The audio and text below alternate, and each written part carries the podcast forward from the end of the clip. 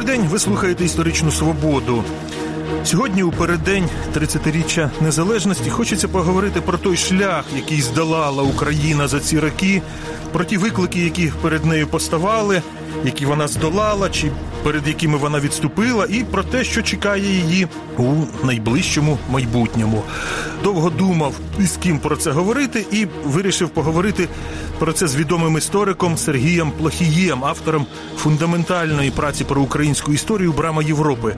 Ця праця фундаментальна не тому, що вона така дуже велика, це не якихось 10 тамів. Ні, це якраз от книжка на 500 сторінок, але це історія України від скіфських часів до незалежності. А до того ж, вона відзначена Шевченківською премією. До того ж, е, пан Плохій він не лише український, а й американський історик. Він працює здебільшого в Сполучених Штатах, тобто він може подивитися на українську історію не лише зсередини, а й збоку. Доброго дня, Сергій Миколаївич. Доброго дня, дякую за запрошення. 30 років е, в плані людського життя це доволі багато, а в загальноісторичному контексті це ну не так вже і багато. От колись у Мао Цзедуна запитали, що він думає про велику французьку революцію, так той відповів: не знаю, надто мало часу минуло. Хоча насправді, коли його це питали, то це вже минуло більше ніж півтора століття. От як на вашу думку, 30-річчя дає підстави робити висновки? Безумовно, дає ту історію, яку ви розповіли з Мао Цзедуном, її розповідають також з іншими китайськими діячами, і там вийшла помилка. Е, китайці думали, що їх питали про подію Франції наприкінці 60-х років, 68-й рік студентська революція. Це особливості так, перекладу були, так? Так, так що, значить, навіть навіть з китайської точки зору нам можна дивитися на українські 30 років і робити вже певні висновки. І головний висновок той, що е, Україна відбулася в 20 столітті. Було п'ять спроб е, проголосити чи створити незалежну українську державу. Найуспішні з них тривали кілька місяців. Тут є 30 років, і це говорить про нову якість України, українського національного руху, нашої ідентичності, свідомості, наших стосунків до держави.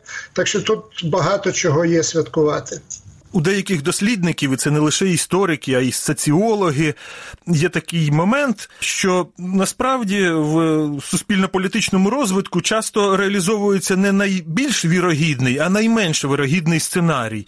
От наскільки український розвиток упродовж цих років був прогнозований, чи він якийсь такий був несподіваними стрибками? Ну, він був е, стрибками, і тут мені пригадуються марксистські гасла про те, що революція є локомотиви історії. І ось в Україні е, залежно від того, як рахувати, ми, мабуть, чемпіони з точки зору якихось революційних подій чи подій, які можна називати революційними. І е, вони дійсно відзначили такі трансформаційні речі в українському суспільстві, в нашому усвідомленні. І ключовим, звичайно, е, були події е, першого майдану, студентського майдану. Тобто люди вийшли вперше за цілі роки радянської влади в центр е, столиці республіки, залишилися там, ризикували. Е, відстоювали свої ідеї, показали українському суспільству на десятиліття вперед, що це є спосіб, як треба відстоювати свою точку зору, і в кінці кінців свою гідність. Тобто, це був революційний момент після того, як Україна була загнана фактично в такий стан напіввиживання, в тому числі через голодомор, уявлення про те, що можна вийти масово. І демонструвати е, ну було фактично витравлене з досвіду кількох поколінь. Цей досвід було повернено тоді. Потім ми маємо помаранчеву революцію, революцію гідності. Кожен з них є крок в тому самому напрямі. і Це напрям до усвідомлення України як і українців як окремої нації. Якщо дивитися з такої довготривалої історичної перспективи, то часті революції це добре чи погано? Тобто це те, що сприяє розвитку, чи можливо, що це перепони ставить на шляху цього розвитку? В українському випадку з кожною революційною е, ситуацією, з кожною революційною зміною, ми рухаємося в напрямі, е, я б сказав, дальшого розвитку. Тобто, е, після кожної революції приходить якась хвиля контрреволюції. Звичайно, є якийсь відкат, але напрям є позитивний. І ще наші революції, принаймні до останньої, були мирними революціями. І це також важко переоцінити до останнього часу. Це були речі, які е, фактично не реалізували деструктивний потенціал революції популярна така теза, що незалежність України це результат е, домовленості комуністів і націоналістів. Коли це кажуть, то натякають на якийсь такий протиприродний, неправильний зв'язок, що так не повинно бути. Але з іншого боку, так зараз дивишся, то тоді, 30 років тому, таке враження, що політики вміли краще домовлятися, ніж зараз. Зараз вони якось чубляться часто з якихось таких другорядних питань. Вам не здається, що от за 30 років в політику стало якось менше вміння домовлятися, що важливо для політики, і що можуть бути на перспективу для України серйозні проблеми через це. Мені здається, що вміння домовлятися це є ознака української політичної культури, яка з нами залишається до сьогоднішнього дня. Дійсно, початок цього це є голосування е, за незалежність. Але ця тенденція продовжувалася. Подивіться на 90-ті роки, що відбувається в Росії. В Росії розстрілюється парламент, в Україні відбуваються нові президентські вибори, і еліти знаходять, знаходять якусь спільну платформу. І фактично це тривало до подій 2014 року, і нам ще прийдеться визначити, чи це 2014 рік в цьому розумінні поклав початок якійсь новій новій тенденції, чи фактично це було ну таке виключення з загального правила з загальної тенденції. Я не ем, хотів би, е, щоб риторика, тим більше передвиборна риторика, сприймалася як е, невміння договорюватися, бо е, насправді. Е, Україна демонструє можливість е, на добре чи на погане, це також питання, але демонструє можливість цих еліт домовлятися, якої фактично ну не існує в більшості. Е, країн пострадянського простору, тобто не можна говорити про якісь домовляння в контексті Білорусі, чи в контексті Казахстану, чи в контексті Росії з авторитарними режимами. Там вони там може домовляються, але ви розумієте, громадськість після цього надто емоційно розбурхана і е, суспільство розколоте. От в чому мені здається є певні ризики. Безумовно, безумовно, розколоте суспільство це є наша надзвичайно серйозна проблема, над якою потрібно працювати. Але я хотів би сказати, що у нас тут з'явилася нова дуже позитивна тенденція. З'явилася вона у 2014 році. Президентські вибори спочатку ем, вибори Порошенко, потім вибори Зеленського, і ці люди стають президентами е, завдяки підтримці переважної більшості виборців, переважної більшості українців. Тобто, і в одному випадку, і в другому відбувається національний консенсус, і це велика зміна в електоральній карті України і в настроях порівняно з виборами. Перед 2014 роком, коли Україна фактично ділилася чи вона ділилася по Дніпру, чи десь якісь були відхилення. Сьогодні цього немає, і е, я сподіваюся, що це початок нової тенденції. Ясно, що виборці розчаровуються з одним, мають сподівання відносно іншого, але те, що в цих двох президентських виборах ми мали абсолютну більшість, дуже чітку більшість, і отримали навіть більшість в парламенті. Такої більшості, як зараз у парламенті, то її досі не було. І такий цікавий парадокс були політики ну з великим досвідом, і їм такого не вдавалося. А тут людина, якби не, не з їхньої тусовки, і вона має монобільшість у парламенті. Це більше говорить не про політиків і про їхні здібності, а про зміни в українському суспільстві. По-перше, втрата е, частини території. По-друге, мобілізація українців навколо ідеї е, української незалежності е, є складовими частинами цієї зміни в електоральній поведінці українців, тобто виробляється консенсус. Так що політики чубляться і так далі, але відносно можливості електорату консолідуватися, відносно притримання в загальних рисах курсу, який був е, вибраний в 2014 році, я бачу тут скоріше продовження тенденцій і позитивні зміни, яких не було до 2014 року. Ви в своїй книжці, яку я згадував Брама Європи, пишете про те, що Україна увійшла в незалежність з таким дуже складним регіоналізмом. Тобто український регіоналізм це складніша система, ніж там східняки і западенці. Регіональні відмінності були важливою частиною української політики, і вони залишаються до сьогодні. Але до 2014 року на цих регіональних відмінностях грали різні політичні партії і політичні групи в Україні, і грали за підтримки Росії, яка активно долучалася до розбурхання регіоналізму. Після 2014 року регіони не зникли, але регіони і регіональні еліти якось легше знаходять спільну платформу. Ну, не можу якимось чином ідеалізувати ситуацію. Питання регіонів далеко не вирішене. Можуть бути загострення е, в майбутньому, але за останні 6-7 е, років ми бачимо е, якісні зміни, позитивні зміни, де регіональна відмінність не стоїть на заваді політичної єдності країни, і е, тут дуже цікаво дивитися, які результати в кінці принесе е, реформа місцевого самоврядування. Значить, наразі ознаки є досить позитивними, але подивимося, як це буде йти далі. От ви так кажете, після 2014 року, після 2014 року на позитив, тобто оцей складний трагічний рік, він якимось парадоксальним чином багато що змінив на краще. Це такий е, жахливий страшний каталізатор. Це жахливий страшний каталізатор. Перед людьми було поставлене питання, яке фактично не стояло перед тим. Наскільки важлива і цінна для вас ця держава? І велика кількість людей відповіла, що вона цінна настільки, що вони готові ризикувати життям за її збереження.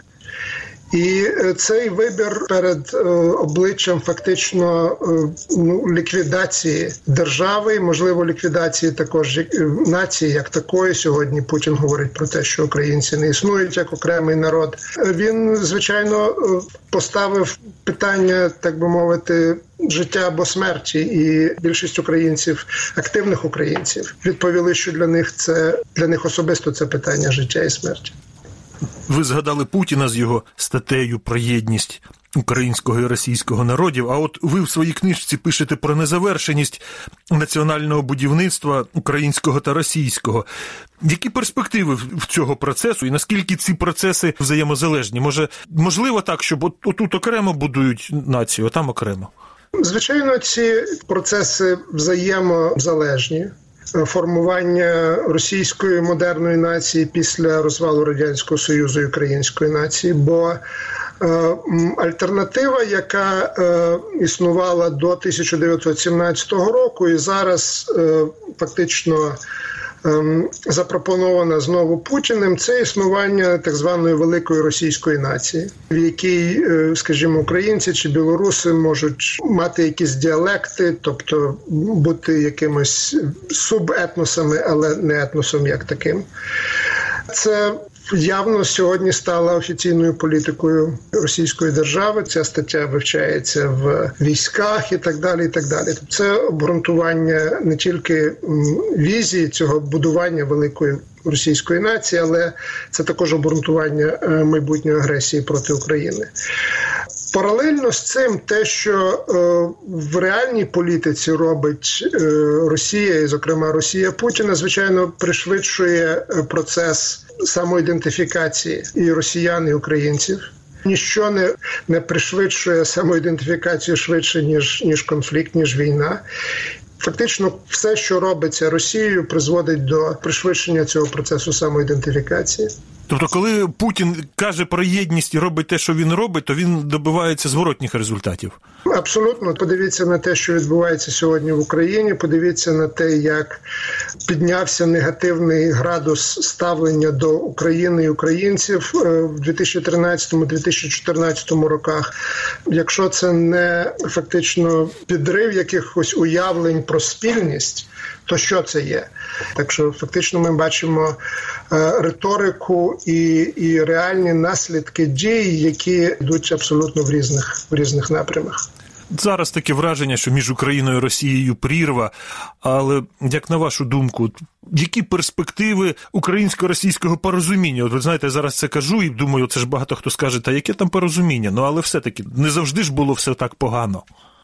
Порозуміння е, можливе і порозуміння відбудеться але на одній базі, на одній основі це е, визнання права України і українців на власну культуру, на власну державу, на власну ідентичність. І з цієї точки зору розмова рівних з рівними. І тут досить важливе значення має питання поколінь чи генерацій для е, покоління, яке сьогодні при владі в Росії яке фактично сформувалося в радянському союзі.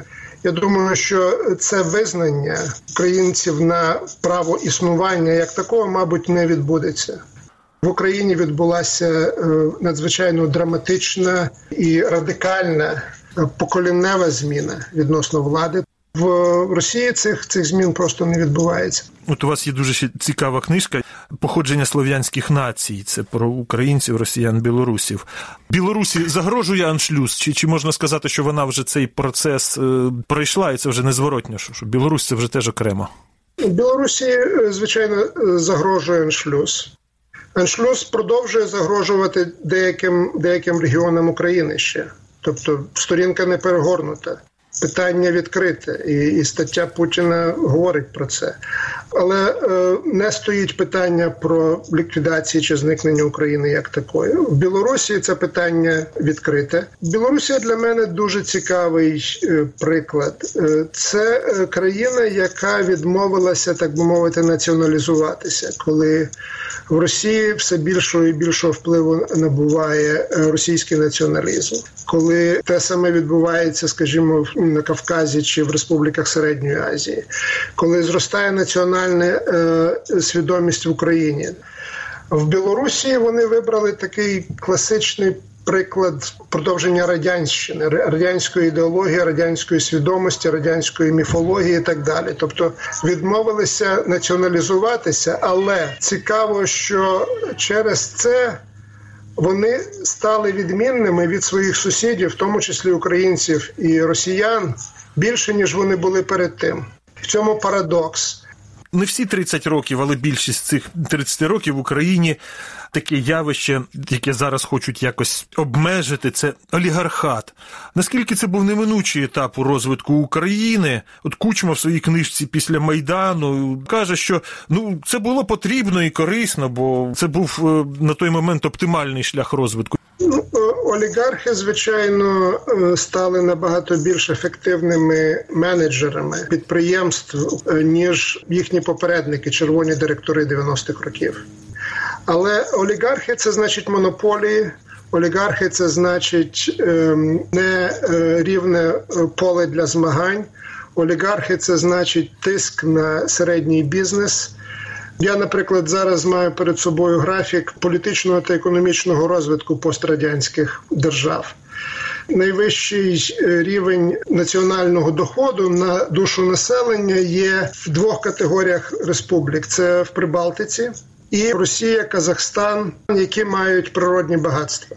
Е, і ось ми пішли по російському варіанту олігархів без нафти і газу. У нас виникають нові галузі, які розвиваються найбільш ефективно це сектор IT. і дуже важливо не допустити олігархізації нової економіки.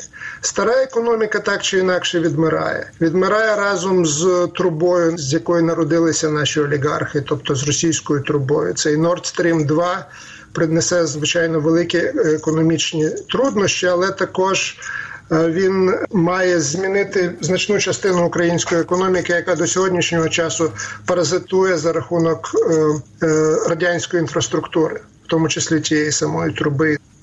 Очевидно, в Україні ще попереду будуть складні моменти і випробування. А головні випробування все таки це внутрішні чи зовнішні? Я думаю, що е, найголовніше зараз надходять ззовні.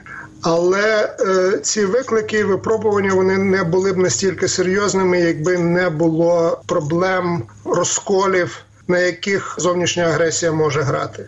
Дякую. Це була історична свобода із істориком Сергієм Плохієм. Ми підбивали підсумки 30-річчя незалежності України. Передачу провів Дмитро Шурхало. На все добре.